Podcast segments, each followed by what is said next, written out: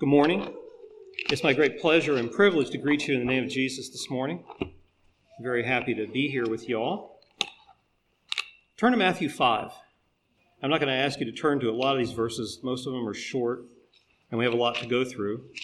You knew I was coming, so you all have your crock pots on low, right?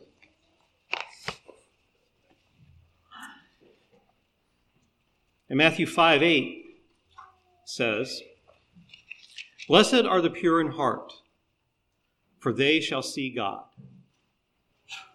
So, what do we think when we read that verse? Blessed are the pure in heart, so they shall see God. Well, does it mean anything special? Does that excite you? Maybe it means something more if we put it in context. Let's go back to 5 3. And Jesus says, Blessed are the poor in spirit, for theirs is the kingdom of heaven. Blessed are those who mourn, for they shall be comforted. Blessed are the meek, for they shall inherit the earth. Blessed are those who hunger and thirst for righteousness, for they shall be filled. Blessed are the merciful, for they shall obtain mercy. Blessed are the pure in heart, for they shall see God. Blessed are the peacemakers, for they shall become be called the sons of God. Blessed are those who are persecuted for righteousness' sake, for theirs is the kingdom of heaven. Blessed are you when they revile and persecute you, and say all kinds of evil against you falsely for my sake. Rejoice and be exceeding glad, for great is your reward in heaven. For so per- persecuted they the prophets who were before you. So, is this is this a list of nice to haves? Can we do we look around and say, "Oh, oh, Ellis is meek. He he's going to inherit the earth." Well, that's that's nice. That's nice. Nelson Nelson is merciful, so Nelson will will have mercy. If I could be a peacemaker, well, I'd be called a son of God. Well, that would really be nice. Oh, but I could pass on that whole persecution thing, though, right? If we're to take the name of Christ, can we call any of these things optional? Because they all have opposites, don't they? Those who are merciless will not receive mercy. Those who don't seek righteousness will be empty. Those who are proud will not be in heaven. Those with corrupt hearts will not see God. We, we gain each of these blessings as we're changed by Christ to have that attribute.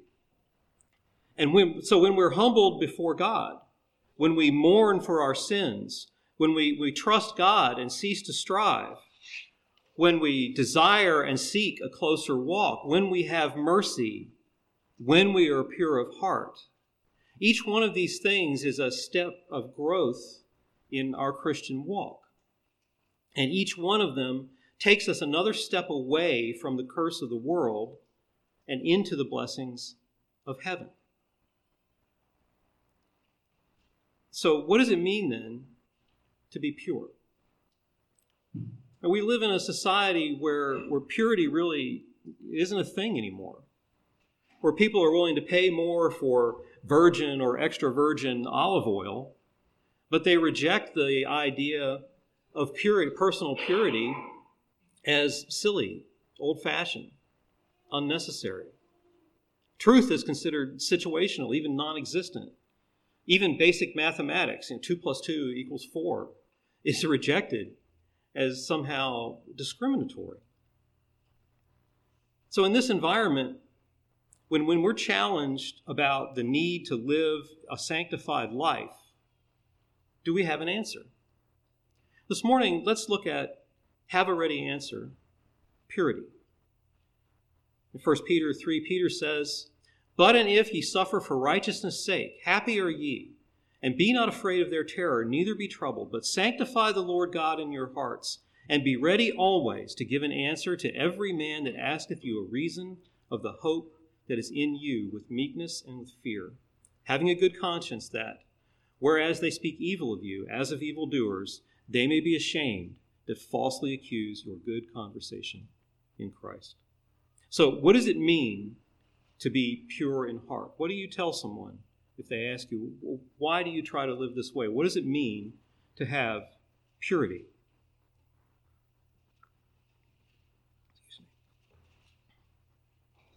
So, what is purity? If we say that we're pure, or that we want to be, what does that mean? Well, we know what it means for something to be pure. It's authentic, natural, perfect, plain, simple, transparent, true, unadulterated. There are also rules that make things pure. For example, virgin olive oil. It's not only not mixed with other oils, it has to be expressed from the olives in a certain way. You can't cook the olives or use chemicals to extract the olive oil and call it virgin olive oil. You have to squish the olives, it has to be done mechanically. So, what does it mean for a person to be pure? Are, are there rules? Or are we unadulterated? Can we stay pure that way? That seems that part seems easy, doesn't it? Well, for the disciples as practicing Jews, well, the answer is pretty simple. You obey the law. There are 613 Old Testament laws, 365 shall nots, and 248 shalls. The rabbis like to say there was a, a shall not for every day of the year and a shall for every bone in the body. I guess they counted bones a little different than we do, but that's okay. So keep the law, and you'll be pure. But we're not Jews, are we? We don't like that whole big law thing. Well, so which laws apply to us? Well, Jesus says in John 14, 15, if you love me, keep my commandments. Well, there's not a lot of slack there, is there? That looks like we're in for all 613 laws. So, can anybody name them so we know we're going to go on the right path? Can you name the 613 laws? Oh, come on, sure you can. In Matthew 22, 37, Jesus says, You shall love the Lord the God with all your heart and with all your soul and with all your mind. This is the first and great commandment. And the second is like it You shall love your neighbor as yourself. On these two commandments hang all the law and the prophets. That seems straightforward, right? If we can do those two things, then, then everything else will follow. But as the word spread out from the Jewish communities into the Greek communities and the Roman communities, well, those people, they really didn't have the context for, for what that meant. And, and the disciples really weren't sure how they were going to fit in either. And so there was kind of a conflict. Some people thought they needed to be circumcised. Some people thought, no, they don't. Others thought they needed to become Jews. And others wondered, can't they just be Christians? How is all that supposed to work? Well, Acts 15, 28 and 29, after the Council of Jerusalem, the disciples and the church sent a letter to the Greeks, and they said, For it seemed good to the Holy Spirit and to us to lay upon you no greater burden than these necessary things that you abstain from things offered to idols, from blood, from things strangled, and from sexual immorality. If you keep yourselves from these, you will do well. So, to be pure, these are the necessary things. Be pure in our love of the Lord, all, all, all, all the alls you have is how you love the Lord. Loving to our neighbor, don't accept things offered to idols. Don't eat the blood. Don't eat things that have been strangled because they still contain the blood. Follows. And keep yourself from sexual immorality. Now, the King James uses a more specific word. It uses the word fornication, which we usually don't pretty much use anymore, except maybe in church. And fornication means sex between people who aren't married. Okay? So that's broader than adultery, but it's really a little narrower than what the Greek word there, the porneia, means. That just means all forms of promiscuity. So anything you would do with anyone you're not married to, including yourself or whoever. So purity towards God, purity and love to others, and purity of self.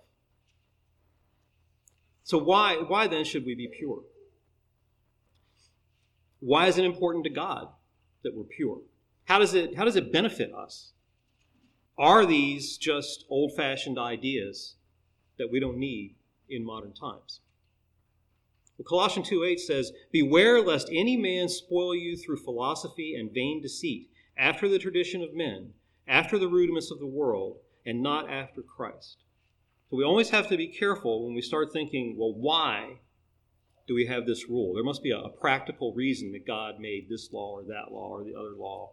And, and that's when you get into, well, maybe that doesn't apply to us today because it's not practical anymore. So let's be clear we don't obey God in anything because of practical reasons. So it's tempting to say that this law or that law is just it's just a good health practice, right? Dietary laws are just eating healthy, for example. You didn't want to eat some of those things that you can't eat anyway, right? But and there are a lot of obvious practical reasons for sexual purity. But practical reasons ultimately fail to convince. Most obviously, a woman having sex outside of her marriage can become pregnant. And suddenly, one of God's greatest blessings is seen by her as a curse. But that's not a problem today, right? Because we have free, cheap, and effective birth control. But you know, the number of abortions in our country and the argument over keeping them legal, that pretty strongly argues otherwise, doesn't it? That's not a help. Promiscuous people are subject to a number of diseases, ranging from annoying to deadly some of them incurable. And chaste people don't have to worry about that. But that risk, that really seems to deter no one. It seems a lot of people today have greater faith in antibiotics than in God. So why be pure? Why, why miss all the fun? Well, what are the consequences of not being pure?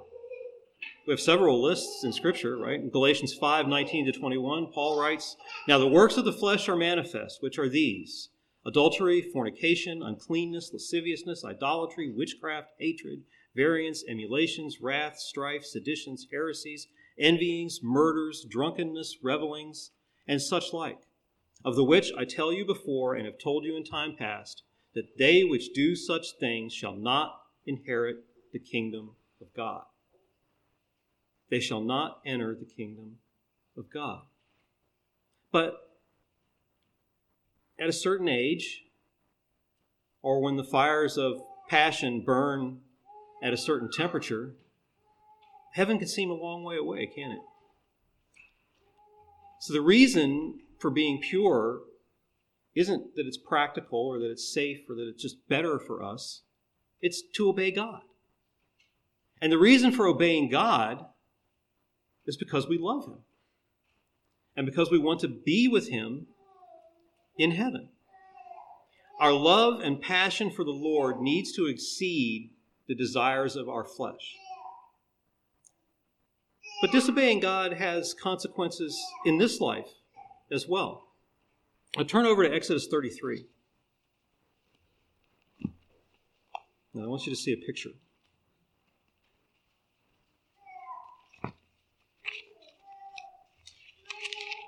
Okay, we'll go down to verse 7. You could really read the whole chapter, but that'll be your homework, I guess.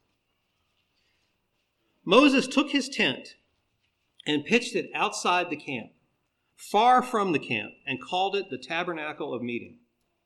And it came to pass that everyone who sought the Lord went out to the tabernacle of meeting, which was outside the camp.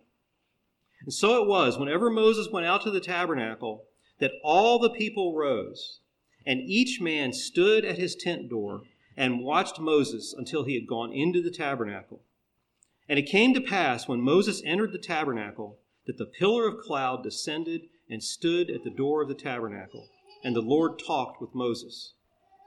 All the people saw the pillar of cloud standing at the tabernacle door, and all the people rose and worshiped, each man in his tent door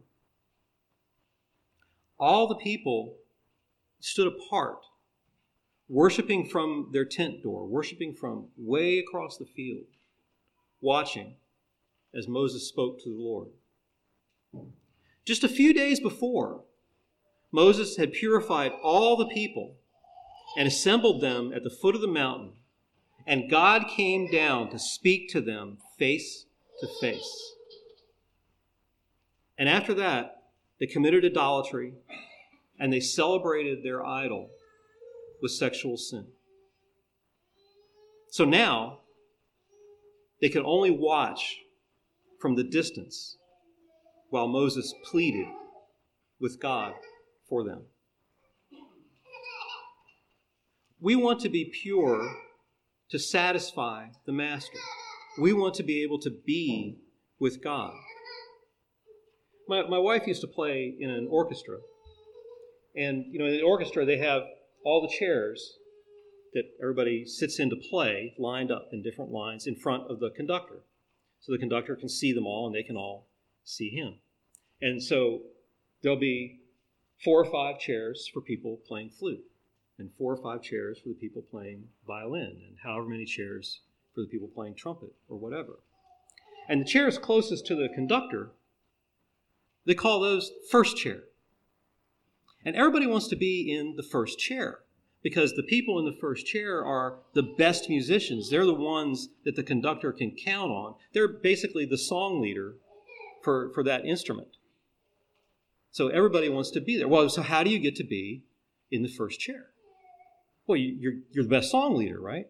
You're the best player with that instrument. So you practice really hard and you work really hard. And is that how you get into the first chair? Because the conductor is a person. And at some point, to get into that first chair, you have to please the conductor. He has to trust you to carry the tune for the other players of that instrument who are going to follow along. It's personal. It's not just that you're the best. None of us here can claim to be the best Christian. Well, I hope maybe we all could. But in the end, we have to please the Master to sit in the chair. Why? Why do we want to satisfy him? Because this is what he says for us to do to satisfy him, and we obey.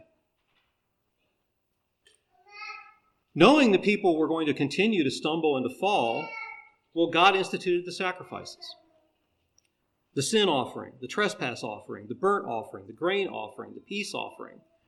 It gets kind of tedious reading through them all, but as you learn more about them, it becomes interesting. And you start to see what God is doing and how they're working. But, but who are the parties to the sacrifice? So you have the priest who has to kill and offer the sacrifice. You have God who receives the sacrifice. And you have the repentant sinner. Which one are we? Where do we fit into the, the sacrificial program there?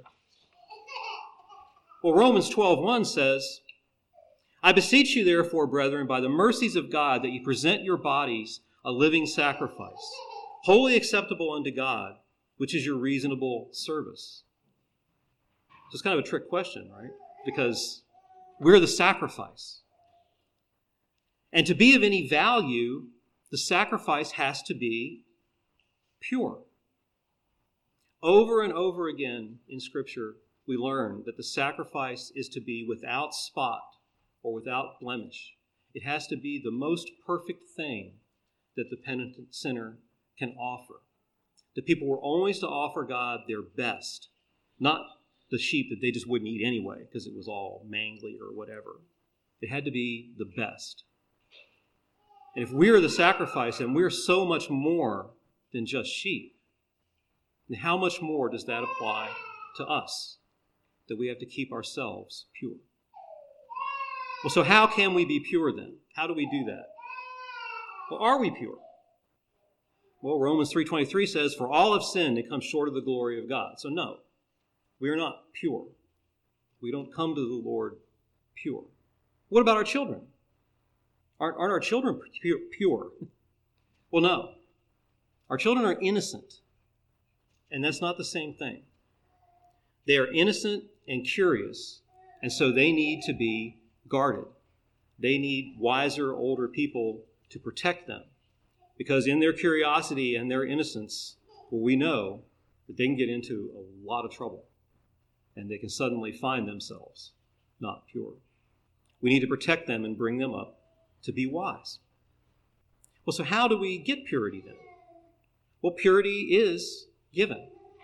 Revelation 19, 7 and 8 says, Let us be glad and rejoice and give honor to him, for the marriage of the Lamb is come, and his wife hath made herself ready. And to her was granted that she should be arrayed in fine linen, clean and white, for fine linen is the righteousness of saints. Purity was granted to the bride, the church. That's you. To wear the white of righteousness. So purity was a gift. 1 John 1 7 and 9 says, But if we walk in the light as he is in the light, we have fellowship with one another, and the blood of Jesus Christ, his Son, cleanses us from all sin. If we say that we have no sin, we deceive ourselves, and the truth is not in us. If we confess our sins, he is faithful and just to forgive us our sins and to cleanse us from all unrighteousness.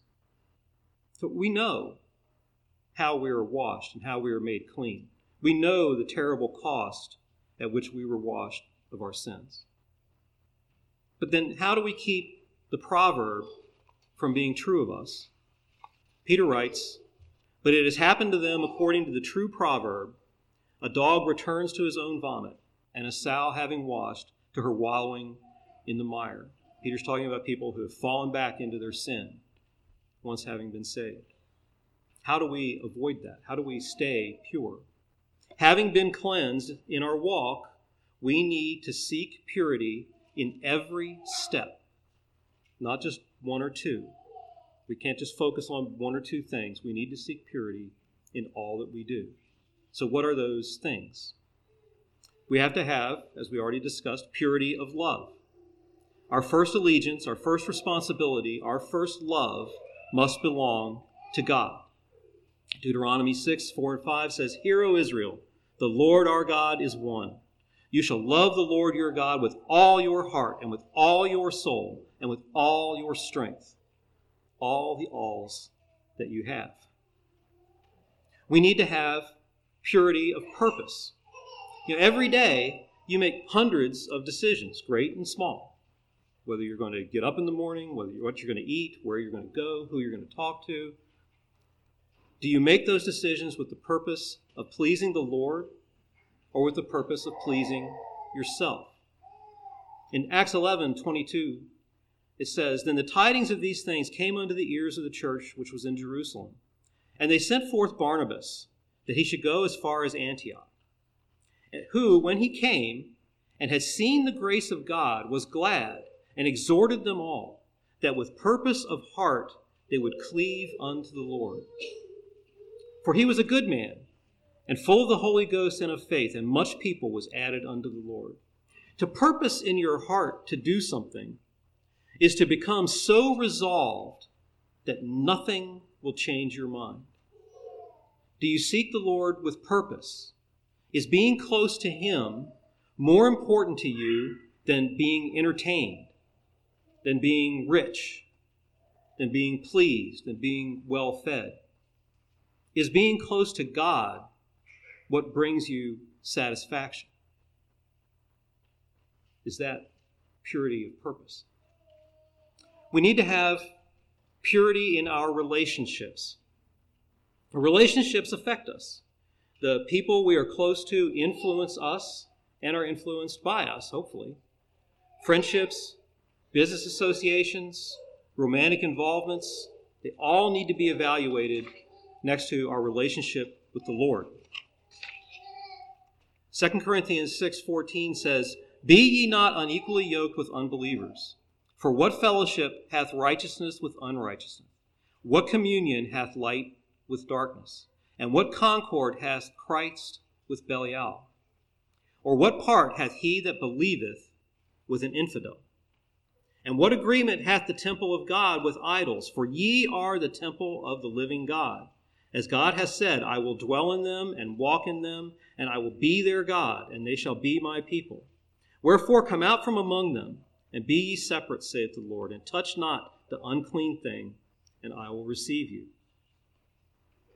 Well, so then the question is always asked what does that mean we can't do outreach? I mean, how are we supposed to reach out to people if we can't associate with them? But there's a difference between association and entanglement. Doing business with someone is not the same thing as being in partnership with them. Working for someone is not the same thing as sharing ownership of the business. Avoid entanglements with people who are not believers because you will find your faith compromised. And this can even happen as an employee. Always be careful of entanglements with unbelievers. To whom do you belong? You belong to Christ. And Paul says clearly here, and Jesus says it elsewhere you are a temple of the living God. Christ is in you. Jesus lives in you and with you. If a man or a woman does not love Jesus, they can never love you. You can reach out to them. You can teach them the gospel. You can bring them to church.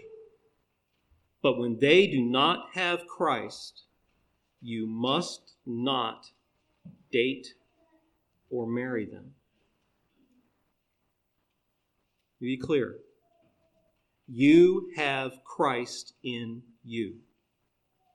If they do not have Christ, they can never love you. You cannot marry an unbeliever. 1 Corinthians 5:11 says, "But now I have written to you to not keep company with anyone named a brother who is sexually immoral or covetous, covetous or an idolater or a reviler or a drunkard or an extortioner, not even to eat with such a person." Well, so what about other Christians? In our statement of faith, we agree to only marry a believer of like faith and practice. Our statement of faith uses the phrase like precious faith a lot. In case you don't know, that means another conservative Anabaptist. Well, but isn't that judging other believers? Or am I saying that, you know, Methodists aren't Christians? Well, consider the above in our statement of faith, in our church practices, we forbid the use of many worldly entertainments television, movies, professional sports. Well, why? Because they consistently promote sexual immorality, covetousness, drinking, violence. That's a short list.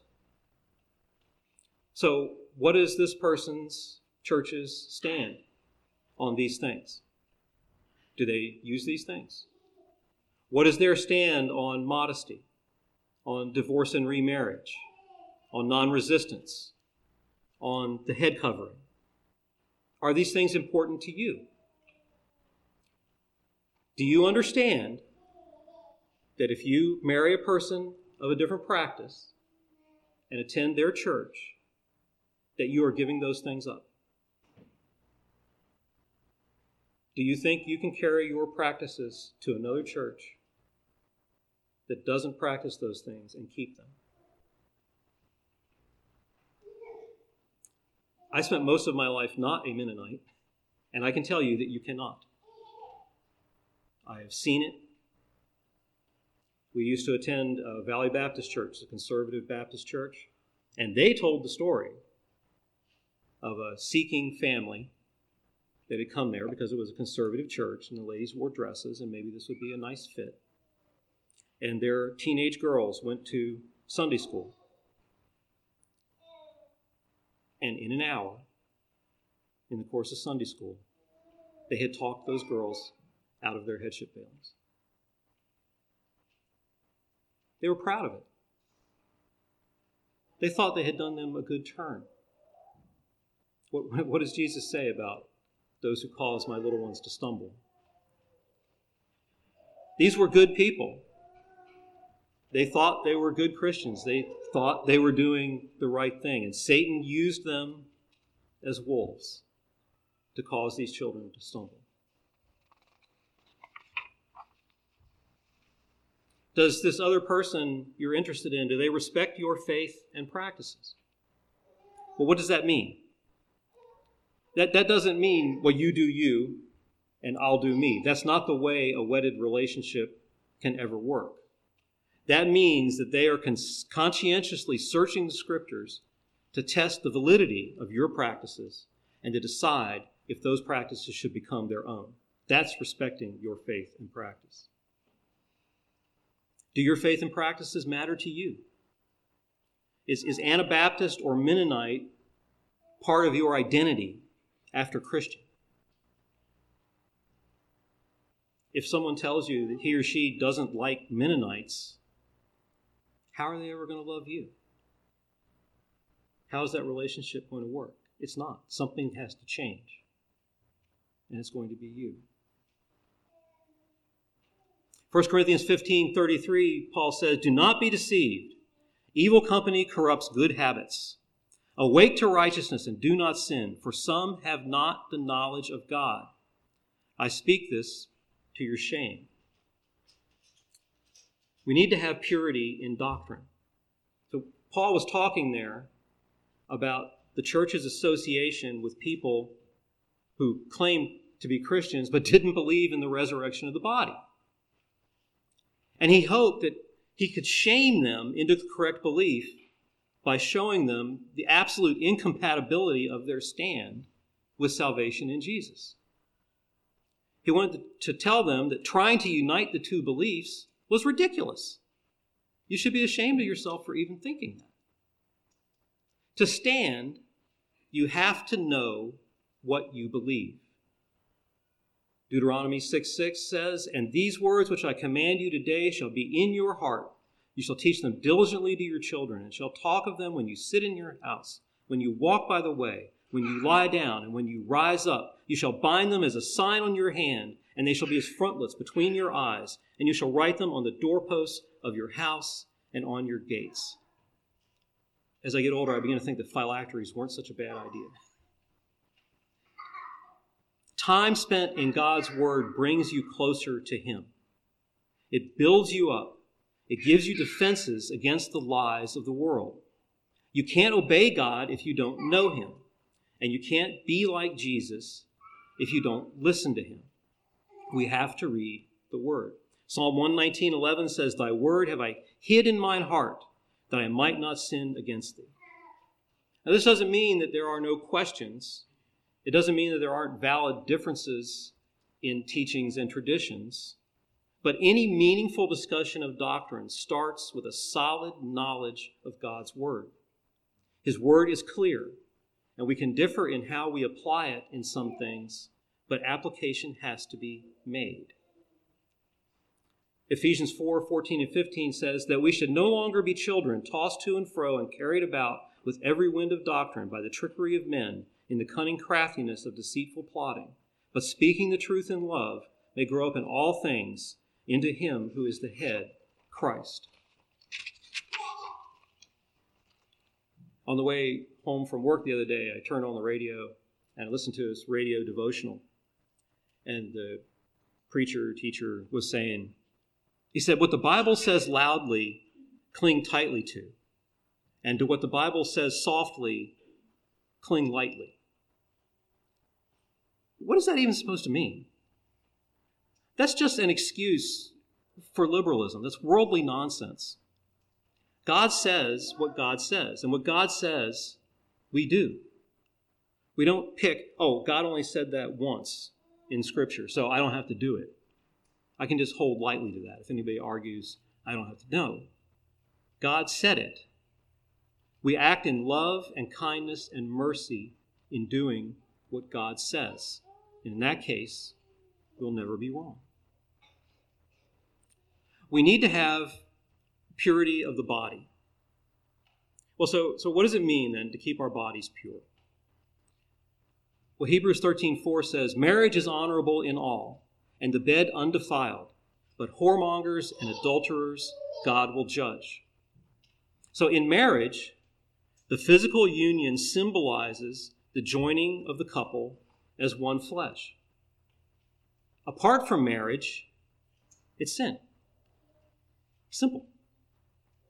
You cannot be one flesh without commitment. Without love and trust, there is only lust. 1 Corinthians 6:13 says, "Now the body is not for sexual immorality, but for the Lord, and the Lord is for the body. And God hath both raised up the Lord and will also raise us up by his power. Do you not know that your bodies are members of Christ? Shall I then take the members of Christ and make them members of a harlot? Certainly not. Or do you not know that he who is joined to a harlot is one body with her? For the two, he says, shall become one flesh. But he who is joined to the Lord is one spirit with him. Flee sexual immorality. Every sin that a man does outside the body, but he who commits sexual immorality sins against his own body. Or do you not know that your body is the temple of the Holy Spirit who is in you, whom you have from God, and you are not your own? For you were bought at a price. Therefore glorify God in your body and in your spirit, which are God's. You are not your own. Promiscuity is really idolatry. You choose to make up your own rules for relationship and ignore your relationship with God. 1 Thessalonians 4 3 says, For this is the will of God, your sanctification, that you should abstain from sexual immorality, that each of you should know how to possess his own vessel in sanctification and honor, not in passion of lust, like the Gentiles who do not know God and that no one should take advantage of and defraud his brother in this matter, because the Lord is the avenger of all such, as we also forewarned you and testified. Are you in possession of your own vessel? Are you in control of your own body? Do you control what happens with your own body? If you are in a relationship with someone who does not value your purity, you will not remain pure. What is this about defrauding one another? Well, to defraud is to take something under false pretenses or without paying for it. to be intimate with someone and to not intend to marry them or be married to them is fraud. It's literally stealing their purity. And also, to be clear, if someone is raped or abused, that does not make them impure. They did not have control of their vessel. The sin wasn't theirs. Giving up your purity is a choice. It's yours. You have it to give or to keep for God. Colossians 3 says, 3 1, If then you were raised with Christ, seek those things which are above, where Christ is, sitting at the right hand of God. Set your mind on things above, not on things on earth. For you died, and your life is hidden with Christ in God.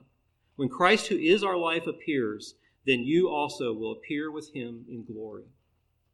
Set your thing, your heart on things above. If you are in an impure relationship, you really you have two choices. You can marry and purify the relationship in marriage, or you can get out whether you are a man or a woman, if you have given yourself to someone and they don't wish to marry you, to commit to spend their life with you, do they love you? Can they possibly love you then? If they don't want to be in a relationship with you without sin, why would you think that they would ever commit to spend their life with you? Walk away and repent. The only person you really need to please is Christ.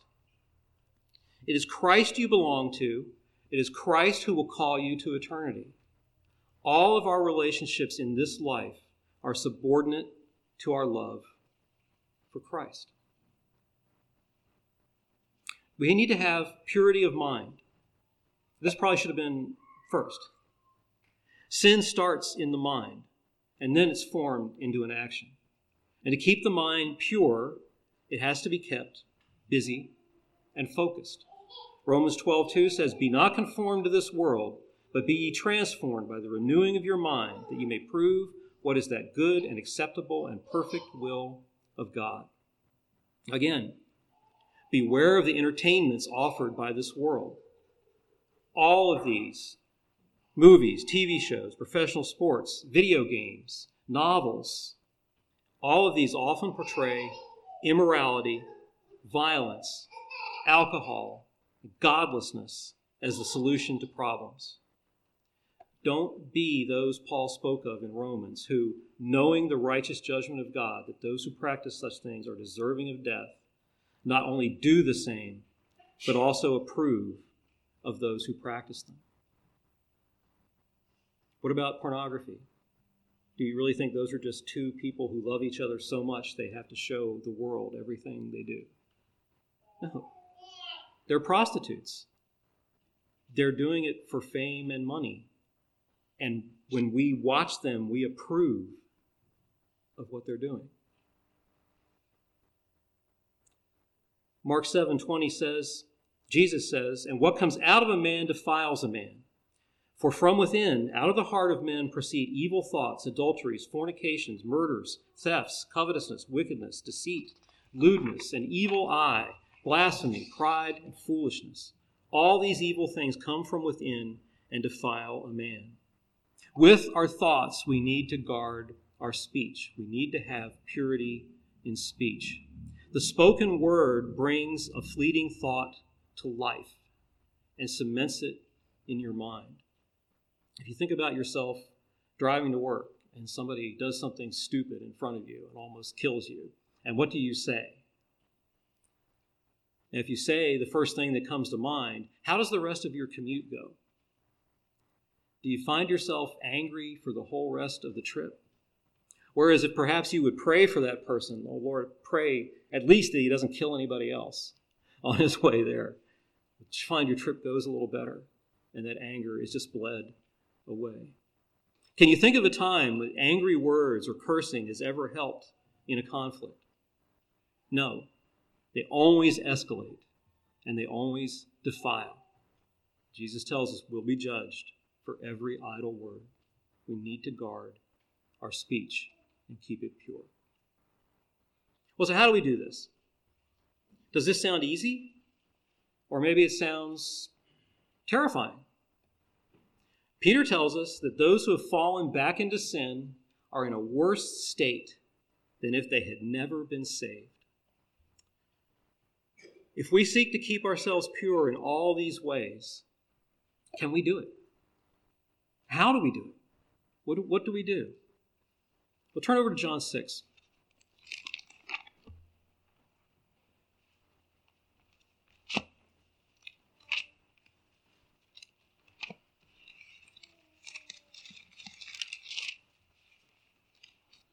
Go down to verse 15.